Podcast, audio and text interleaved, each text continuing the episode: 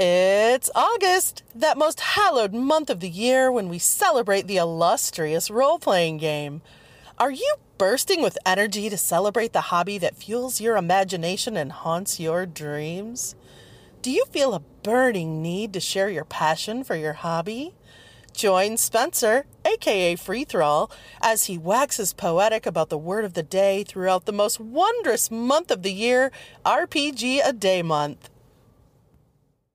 So it's day two of RPG a Day 2019, and the prompt for today is unique. My initial thoughts were, well, why not go back to OD&D? I mean, there was really nothing quite like it when it came out. It was quite a leap from its wargaming origins, as far as I'm aware. And I thought I'd start giving it a read. yeah, yeah, you heard that right. I haven't read the original Dungeons and Dragons rules yet. Much like 99% of the material I own, um, I haven't read them. But then I thought to myself, I wanted to come up with something a bit more personal. And that brought to mind the first rule set I purchased with the intention of running, although you're probably not surprised to learn that I never actually ran it. Um, but I'm back, Daddy. I go on a choo-choo train. you went on a choo-choo train. Warning if celebrating the sound of dice hitting the table and pondering the meaning of the many acronyms within your player's handbook doesn't cure that burning sensation, please see your doctor. Right, where was I? So, fittingly, it's 1984, and a game is released called Paranoia. Now, this differed from previous RPGs in the sense that it was essentially adversarial.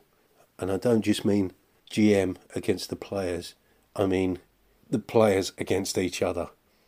So, post apocalyptic setting, you are a member of Alpha Complex and you are one of a number of clones because your life expectancy isn't great. Essentially, sent out on suicide missions, you are with a team that's uh, taking orders from the computer, basically there to screw you over. Not only are you sent out on suicidal wild goose chase like missions, but you're all members of different secret organisations with your own secret agendas that may be in conflict with the mission you're supposed to be carrying out, and certainly in conflict with the other team members.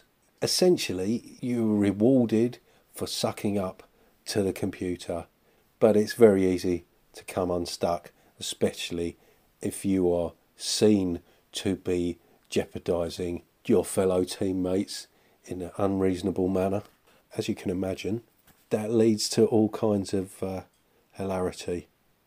Or at least it would if I could have found anybody who wanted to play it, because obviously, and it would take a certain group of people who were certainly up for those kinds of shenanigans without getting upset or things getting out of hand.